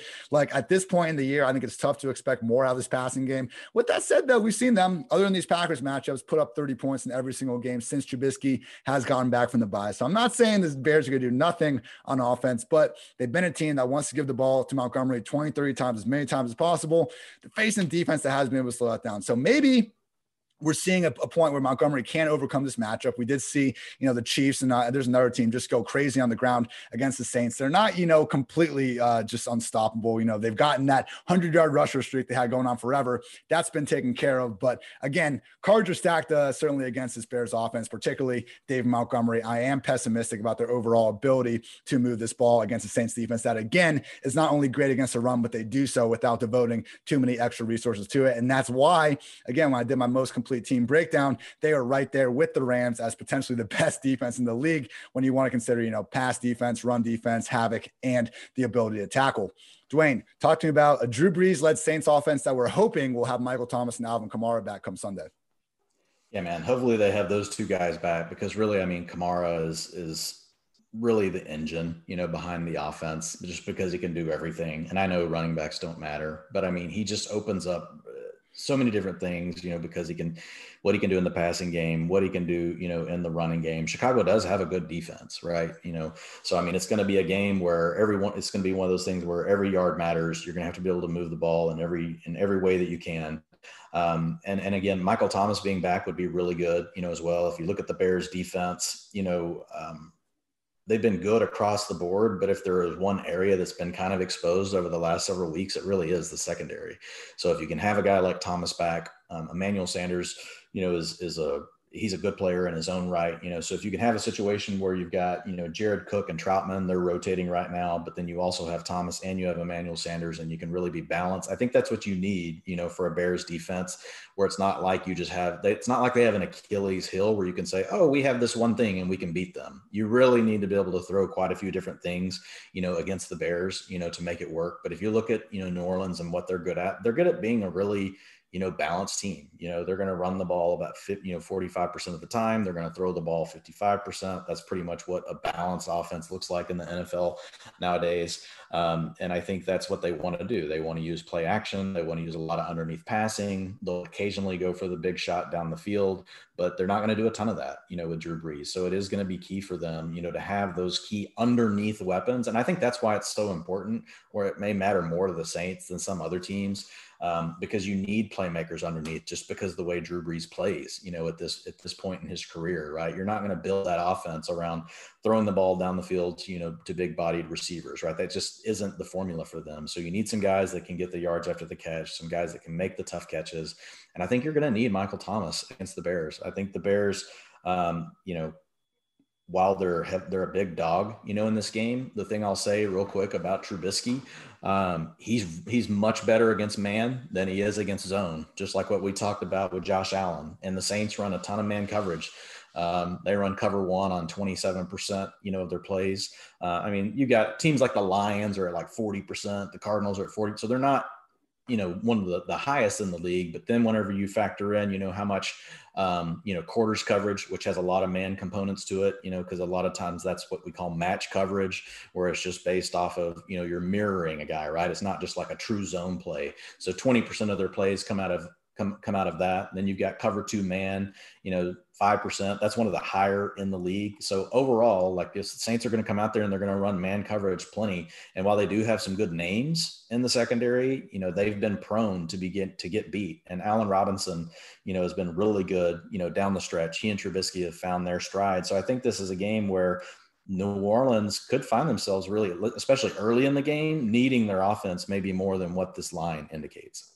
Yeah, and to your point, it's not that they have, you know, liabilities necessarily in the secondary, but, you know, among 78 qualified corners, Janoris Jenkins, 44th, Marshon Lattimore, 55th in yards allowed per cover snap. So we have seen guys beat them when they can't get to those one-on-one matchups, avoid some of that pressure at the line of scrimmage. You know, looking at the Saints offense, though, I don't know if they're going to be able to push the ball downfield because that's not who they are and it's not who they've been really for the entirety of Brees' tenure, but particularly more than ever this year. Only Nick Mullens had a lower deep ball rate than Drew Brees this year. Brees throws, you know, fewer than 20 yards, uh, less often, or he throws more than 20 yards, excuse me, less often than Alex Smith, then Cam Newton, then Jared Goff. All these guys that we like to make fun of that. Drew Brees is the king of that statistic. So you look at where the Bears are weak, and they have had some issues in the secondary, but you know, Brees, he is someone that we can actually say might have that noodle arm at this point in his career. We've seen this kind of rear its ugly head when they face the Vikings and teams are able to crowd that line of scrimmage. Can Alvin Kamara and Latavius Murray, or maybe even Taysom Hill, create some big plays in the running game? Because this year, only the Texans, Cardinals, and Bengals allowed a higher explosive run play rate. And, you know, we can talk about running backs not mattering. I think that's more of a salary cap thing. I think in the context of a football game, anybody that's getting 15 plus touches absolutely matters. Now, you know, do you want to devote $90 million to running back when you can get someone that gives you 90% of that ability, you know, for much cheaper, obviously that's a different conversation. But, you know, you look at Kamara, I think he is the right running back that can make big plays against a defense that we have seen consistently allow them to the running back position. So, Regular season, we know the Saints automatic 10 wins, automatic like top five, top 10 offense. In the postseason, though, that's when things get tougher. It's when they can't get downfield even less than they do normally. I think Alvin Kamara is going to need to be a difference maker. And honestly, like if he's not in that, it's going to be a little bit concerning for their uh, chances. So here we are, PFF podcast, you know, trying to break down the idea that running backs could matter in a playoff game. We'll see what the bosses uh, think of that one. Dwain, what, what do you think about this uh, Saints defense trying to slow down Trubisky? I know you've talked about it a little bit already. So just any final thoughts? Yeah, no, I, I, think that's the one thing that could really make this game closer than what we think. You did a good job of outlining, you know, really where you know the guys rank from a coverage perspective for the Saints.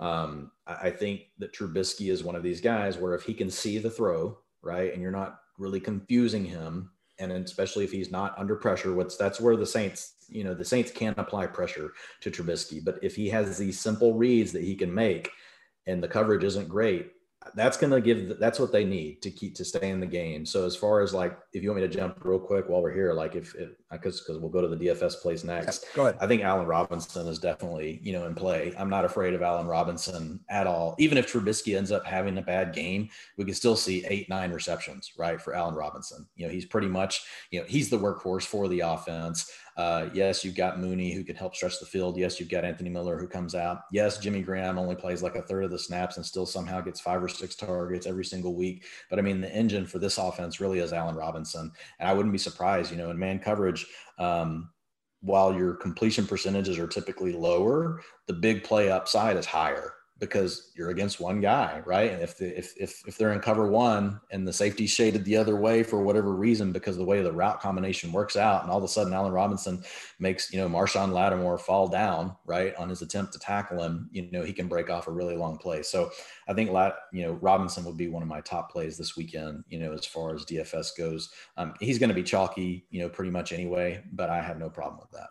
Yep. Right next to Bears uh, DFS thoughts on my notes, I had Allen Robinson can win here highlighted because mainly Marshon Lattimore, they can get him free from this coverage. He's only spent 8% of his snaps in the slot this year. That's why, and I, that's that's why I kind of a shadow stats. I prefer full game box scores versus, you know, what did this guy do in his coverage? Because, you know, you look at Mike Evans versus Marshon Lattimore, and oh, Evans hasn't caught a pass against him this year. Well, I mean, he went for 64 yards in their second matchup. If, why is that Mike Evans' fault if Marshon Lattimore won't follow him into the slot and they just cover him with a linebacker or a safety? Because NFL defense is still in the year 2020 or 2021 now, excuse me, still can't, you know, figure out better solution when a number one wide receiver moves inside. So Allen Robinson at 25%, I'm certainly confident that they can get him away away from that matchup if it's a problem, because I think Robinson can win anyway. So uh, we'll see what they do there. Dave Montgomery has 6,900. I think just based on his touches, he should be up there a little bit closer to Jonathan Taylor, you know, a full thousand dollars more.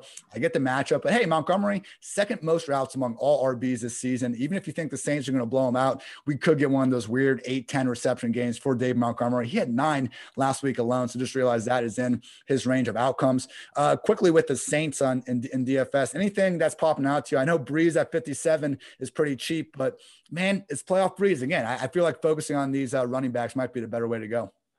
I totally agree. I mean, I think Brees gives you the contrarian play, and it is a weekend where if for some reason, here's what my logic would be like if I was going to play Brees, like, and this is more game theory than all this matchup stuff we're t- stuff we're talking about. If for some reason the Baltimore and Tennessee game just didn't explode, right, the way we think it did, then Brees, you know, he could come through for you, right? You know, he I don't expect him to throw for three or four hundred yards, but Brees is the type of quarterback that can throw. So he's you know he's not likely to get you your bonus that you want, you know, especially on DK. But he could come through with three touchdown passes, right, on just 225 yards passing, with you know two of those coming from inside the five. So I mean, it, from a contrarian standpoint, I think Brees you know, would be in play. But even then, I'm more likely to lean towards if I want to get off of that Baltimore Tennessee game from a quarterback perspective, I'm probably leaning more to. I'm probably leaning honestly more even towards Trubisky because I just think he gives me more upside as far as the big plays go, and he also gives me more rushing ability than what Brees gives you. But that's what that's what you would have to do to go to Brees It's really more of a contrarian play, and you're trying to get off of some of the chalk, and you're trying to differentiate your lineup. That would be the reason for it.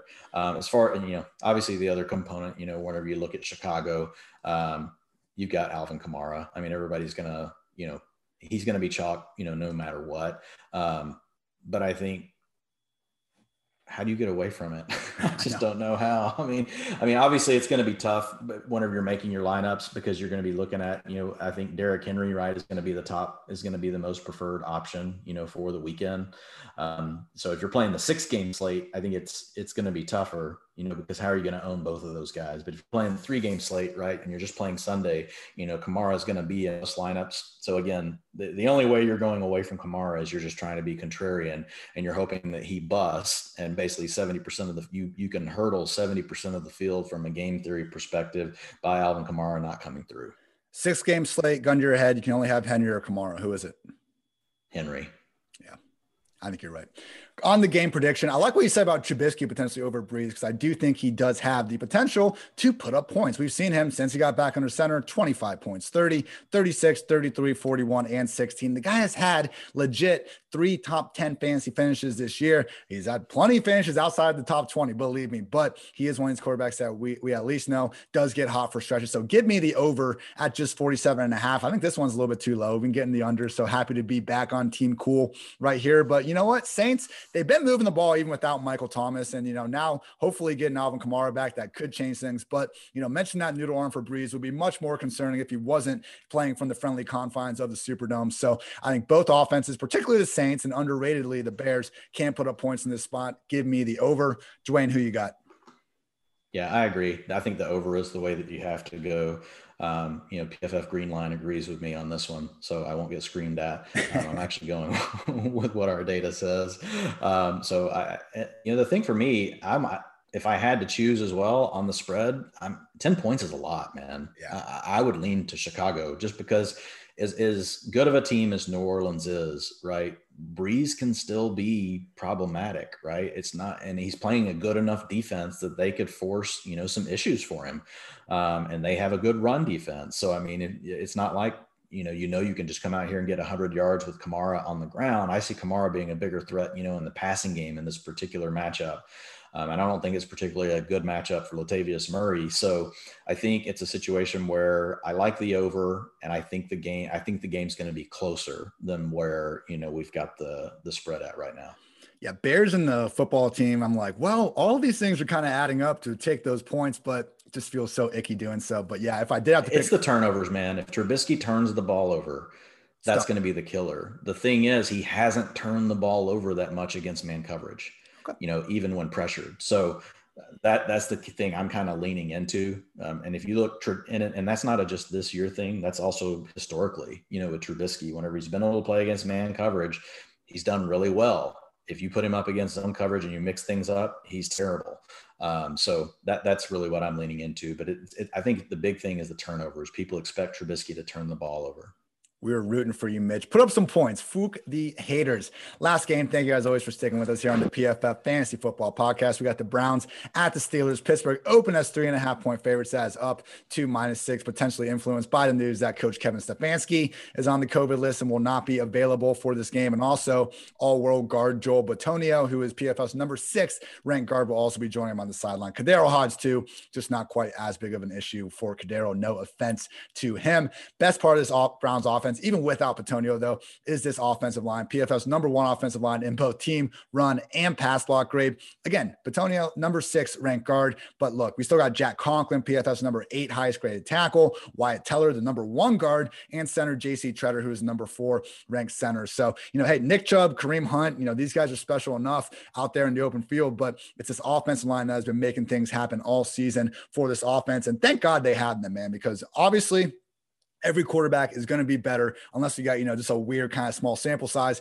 when they're kept clean versus under pressure. Baker Mayfield, again, I keep going back to this list because we actually have a few qualified guys this week and Tom Brady uh, and uh, whoever, the, uh, Jared Goff. Baker Mayfield is also on this list of just the most pressure sensitive quarterbacks in the league. He is 26th in PFF passing grade and 27th in yards per attempt when he's under pressure this year. When he's kept clean, he's seventh and 13th, respectively. So Mayfield, you know, he can go back there, make his reads, get the ball out before pressure pressure, things are great. Dude has a freaking rocket for an arm. We saw that like 80 yard Hail Mary out the back of the end zone. There isn't a throw on the field that Baker Mayfield can't make. Just realize if the Steelers, just historically great pass rush, can do what they usually do, and that is make life hell for their opposing QB, could be a long night for Mayfield and his passing game. They're going to need this offensive line to instill their will. I would think on the ground, at a minimum, they need to try to keep that pass rush away from Baker because, again, that's when things go south from Baker when he has to start trying to work outside the system. And without his coach there to potentially calm those nerves and put a better game plan in once they have to adjust,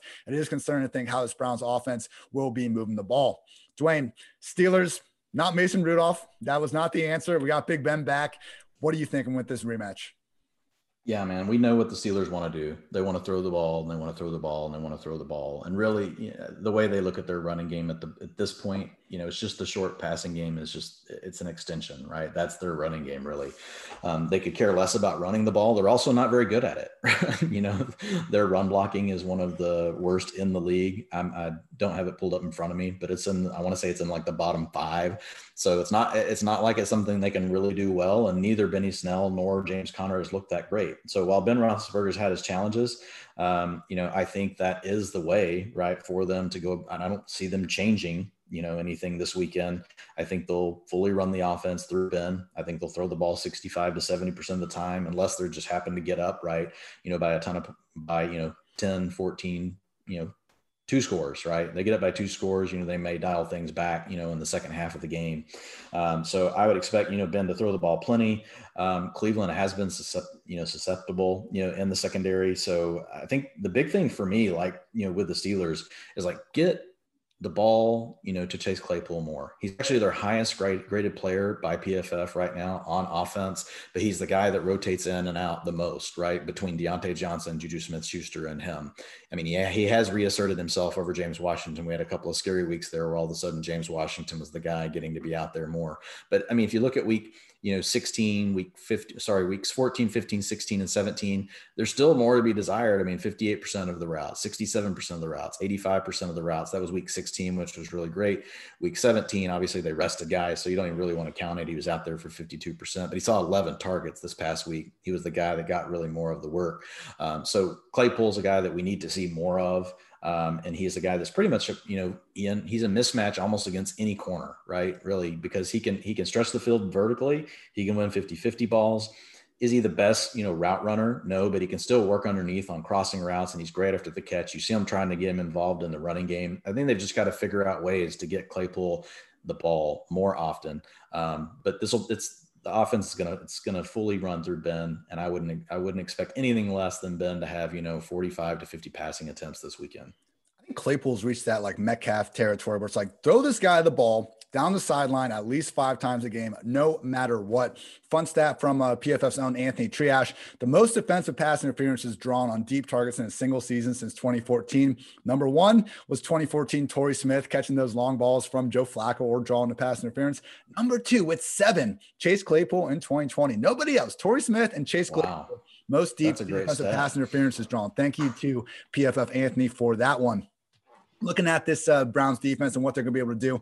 It's the story of this game is going to be havoc, and it's a fun stat. Uh, okay, we can just use havoc as, as a descriptor, but in college football, I've seen the stat thrown out and I've applied it to uh, the playoff team. So havoc is your ranking tackles for a loss or no game, plus forced fumbles, plus interceptions, plus batted passes and deflections, plus pressures divided by plays. When are you causing havoc somewhere in this game? Number one, Steelers by far, and surprisingly, the top seven teams are all playoff teams, not the Browns. They're all the way down to number 21. Not an indictment on Myles Garrett. He is fantastic. Only Khalil Mack Joey Bosa, TJ Watt have a higher pass rush grade than Garrett. Also been fantastic against the run. The problem is we now have no Olivier Vernon, who's done for the season, I believe, with an Achilles injury. And look, I mean, this is the fourth worst defense in fewest tackles for a loss or no game, just 19th in total pressures.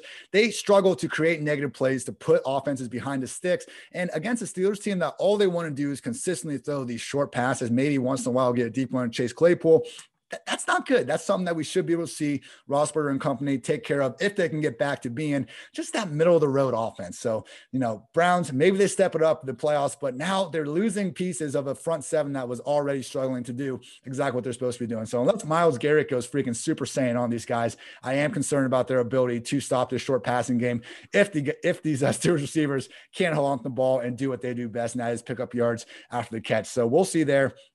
Dwain, Steelers defense, where do you attack these guys? Because it's hard to find a spot.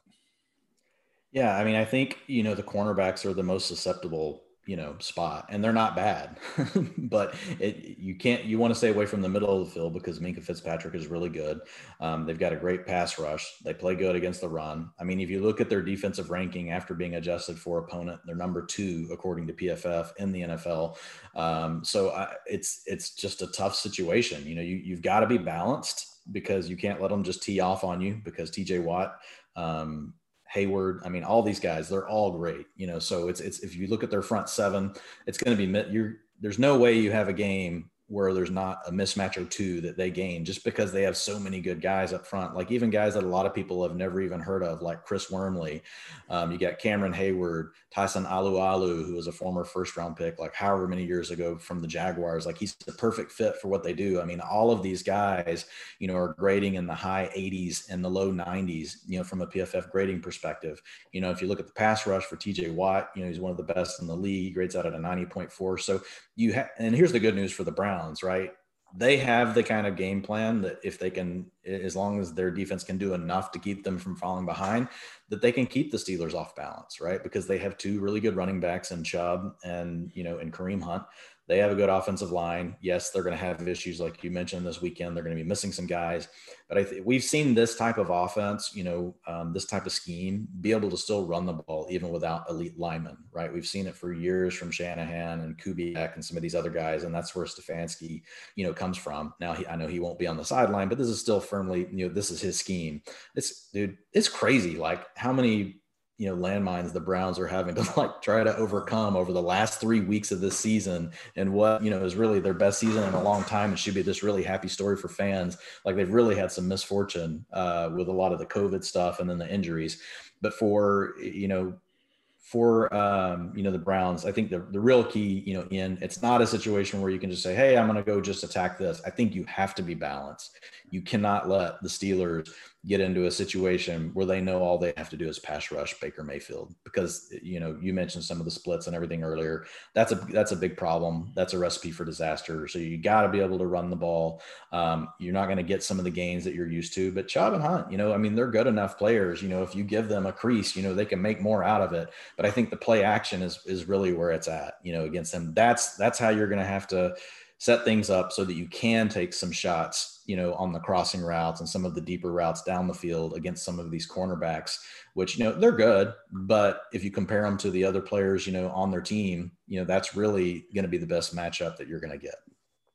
Yeah, moving on to some DFS thoughts and quickly to your point about just that pressure coming from everywhere. You are right, my friend. I mean, you look at just the top eight guys this year in pressure, and the Steelers freaking have TJ Watt number three, Stephon Tuitt number four, and Cameron Heyward who's tied for seven. So it's not just TJ Watt; they're getting that interior pressure coming right up the gut as well. And because of that, it's just hard for me to get behind this Browns offense, man. Again, the one kryptonite, I mean, for the passing game is particularly my issue because the one kryptonite is pressure. Steelers do it better than anybody, and now the Browns Browns' amazing offensive line is going to be just a bit less amazing without Bitonio in there. So I'm largely going to be fading this, uh, you know, Baker Mayfield in the passing game. Jarvis Landry, you know, he's got five uh, plus catches in five straight games. He has cemented himself as number one without OBJ in the picture. Some might even argue with OBJ in the picture. He was on his way to doing that, but that's a story for another day. So staying away from that passing game. And I would just say it's a little bit like, uh, Similar situation to the Colts because you have Nick Chubb at six seven hundred, Kareem Hunt at forty eight hundred. Obviously, Kareem Hunt, you know, higher ceiling or you know should have a higher ceiling than Nyheim Hines with what a Hunt really brings to the table as just an early down back as well. But like, just ask yourself, where do you think this game is going to go when you're making these lines? Because if you see the Browns winning, okay, then we probably gonna see Nick Chubb, you know, get his 15, 20 carries, find the end zone. But if we see them losing, like last week, Hunt literally outsnapped Chubb in negative game scripts. So I do think you know Hunt sitting down there at 4,800. If you're looking at this spread, seeing the Steelers favored by a touchdown, Kareem Hunt is probably the preferred play over Nick Chubb if you expect that to play out. So, hey, you know, weird things have happened. Nick Chubb, as we saw last week, can always take one 45, 50 yards to the house just like that. And, you know, just like you were saying earlier with the wide receiver getting loose, uh, just, just takes one run to make us look like an idiot for talking about fading the guy. But I do think there's a potential chance to leverage away from Chubb to Kareem Hunt with this game expected to go the Steelers' way. Dwain, what Steelers pass catcher are we focused on? Because I know you're not going to tell me to focus on James Conner. yeah, we haven't even mentioned we haven't mentioned the Steelers running back in like 15 minutes, and nor should we. Yeah, yeah. Uh, it's it's Diontae Johnson. I mean, if you just look at Diontae Johnson with it, so it's the perfect storm, right? He's handling a lot of the short targets. Now Juju still gets his, but he he gets he sees more than Juju. It's an extension of the running game, but he can also still beat you deep. Um, and we know that the Steelers are going to drop back and pass the ball a ton, you know. So I mean, just counting the number of times like that Diontae has had over 10 targets, you know, this season. I'm not going to bore everyone and do it, but I mean, it's all the time. If you just look over the last several games, he's got 7, 11, and 14. And we can throw last week out, right? With we, we know that was basically a lot of backups in the game, even though he was out there for 90% of the routes. You didn't have Roethlisberger. Um, so I mean, more often than not, this guy's seeing 10 targets. And at $6,200, I mean, that's just too low, in my opinion. You know, Diontae Johnson is a receiver that really deserves to be priced like more up around the 7K, especially on a smaller slate, you know, like this. If you're playing a three game or playing a six game, a six person slate, um, you know, and he's going to be really popular, but his his salary is so good, right? It's really going to be hard to not have Diontae Johnson, you know, in your lineups because he can typically pay off on that price point. Yeah, I'm already on record. 2021 Diontae Johnson is 2020 Calvin Ridley, who was 2019 Chris Godwin. You heard it here first, everybody. Now for the game predictions. I'm going to again be a loser and take under 47 here. Far too many concerns with Baker versus the pressure. And look, Big Ben, the Steelers offense, while I see a path to victory, you know, against a banged up Browns front seven, I mean, we have seen what two quarters of this the offense looking good over the past really four games that Ben's been under center. I mean, even looking past that, I mean, 19 points against the Ravens, 17 against the football team, 15 against the Bills, 17 against the Bengals, and then finally Ben, you know, say he took over play calling in the second half, put whatever it was, puts up 28 against the Colts. So even if we get that performance out of him, I think expecting you know a similar just high scoring uh, output from Baker Mayfield and company, asking just a little bit too much. So give me under 47. I think these lines are a little bit inflated on the total. We'll see. Uh, we'll see how right I am on that next week. But uh, Dwain, what are you feeling here? Yeah, if I had to pick, I would go with the over, but I it, it's not like a bet that I love, right? I don't like the under. I don't like the over. Like if I had to pick one thing about this game um, that I liked the most, it's probably taking the line. You know, I would take you know Cleveland and the points, um, just because the Steelers' offense has shown that it can just come out and just you know tank. You know i mean if you look at their offense adjusted right for their opponents they rank number 32 by pff so i mean they can really have problems and we've seen them do it against even some bad defenses right? I mean it started all the way back with the cowboys you know in the middle of the season and all of a sudden it's just carried through now yes they were able to just magically turn it on and they were able to put up all those points against indy to make that great comeback the week before but outside of that i mean really when's the last time we've seen this offense really play well you know, yeah, is there going to be volume for the receivers? Yes, but are there going to be a ton of touchdowns, you know, from this team? I don't know. I don't think you can be real confident about that. I think that teams know what Pittsburgh wants to do. There's no element of surprise in what they do. And I think that just makes them really vanilla no matter how bad the defense is that they're facing. If you're predictable in the NFL, the guys on the other side of the ball, they're still pros, right? There's only so many of us on this planet that can be pros. That means you're really good, right? So I think it's just a problem. I think Randy Fichtner's a problem. Um, you know, I don't know. Maybe this is just what Ben wants to do, and that's why they're doing it. But I, I hate their scheme. Like I literally hate it. You know, I have no problem with throwing the ball a lot. I just, you know, they mix. They don't use play action at all. Um, they don't use a lot of things that really create, you know, advantages for their offense. It's pretty straightforward. A lot of underneath stuff. The opposing team can just sit on it, and so that makes me just, you know, a little bit leery, right, of saying, okay, yeah, I think the Steelers can come out here, you know, and really cover the six points. Six points is a lot, Dwain. I think you have uh, swayed me here. If I could retroactively go back, I do like the Browns plus six. That's a good explanation by yourself. That's going to do it, everybody. Thank you for tuning in to PFF Fantasy Football Podcast. We'll be back on uh, Friday with 10 questions with the Ringers, Danny Kelly, and then back next week as well with some more game previews. But before you get to those, please go follow my friend Dwain on Twitter at Dwain McFarland. You see him on Twitter as context matters because guess what? Context does matter in everything in life, particularly fantasy and real life football. Dwain, you got anything on the docket this week? Or you just kind of podding, keeping it loose after a 17 week grind? Yeah, dude, I'm keeping things pretty loose, but uh, we're gonna have uh, tonight on the fantasy football hustle. We're gonna have um, you know the two-time champ, back-to-back champs of the of the Football Guys Players Championship, which is a 10,800 man tournament. He's won it t- two years in a row. He's finished first. So he's got 750K in his pocket, and we really want to know how he's doing that. So uh, if you want to hear more about that, you guys like some of the high stakes season long type stuff, we'll have that on the Fantasy Football Hustle tonight. Always great stuff from Dwain and Brian Drake on the Fantasy Football Hustle. You can check out that podcast at FF Hustle on Twitter. That'll be a great conversation for sure. That's going to do everybody. Thank you again for listening to PFF Fantasy Football Podcast. He's Dwain. I'm Ian. Hope you have a great rest of your wild card week. And until next time, take care, everybody.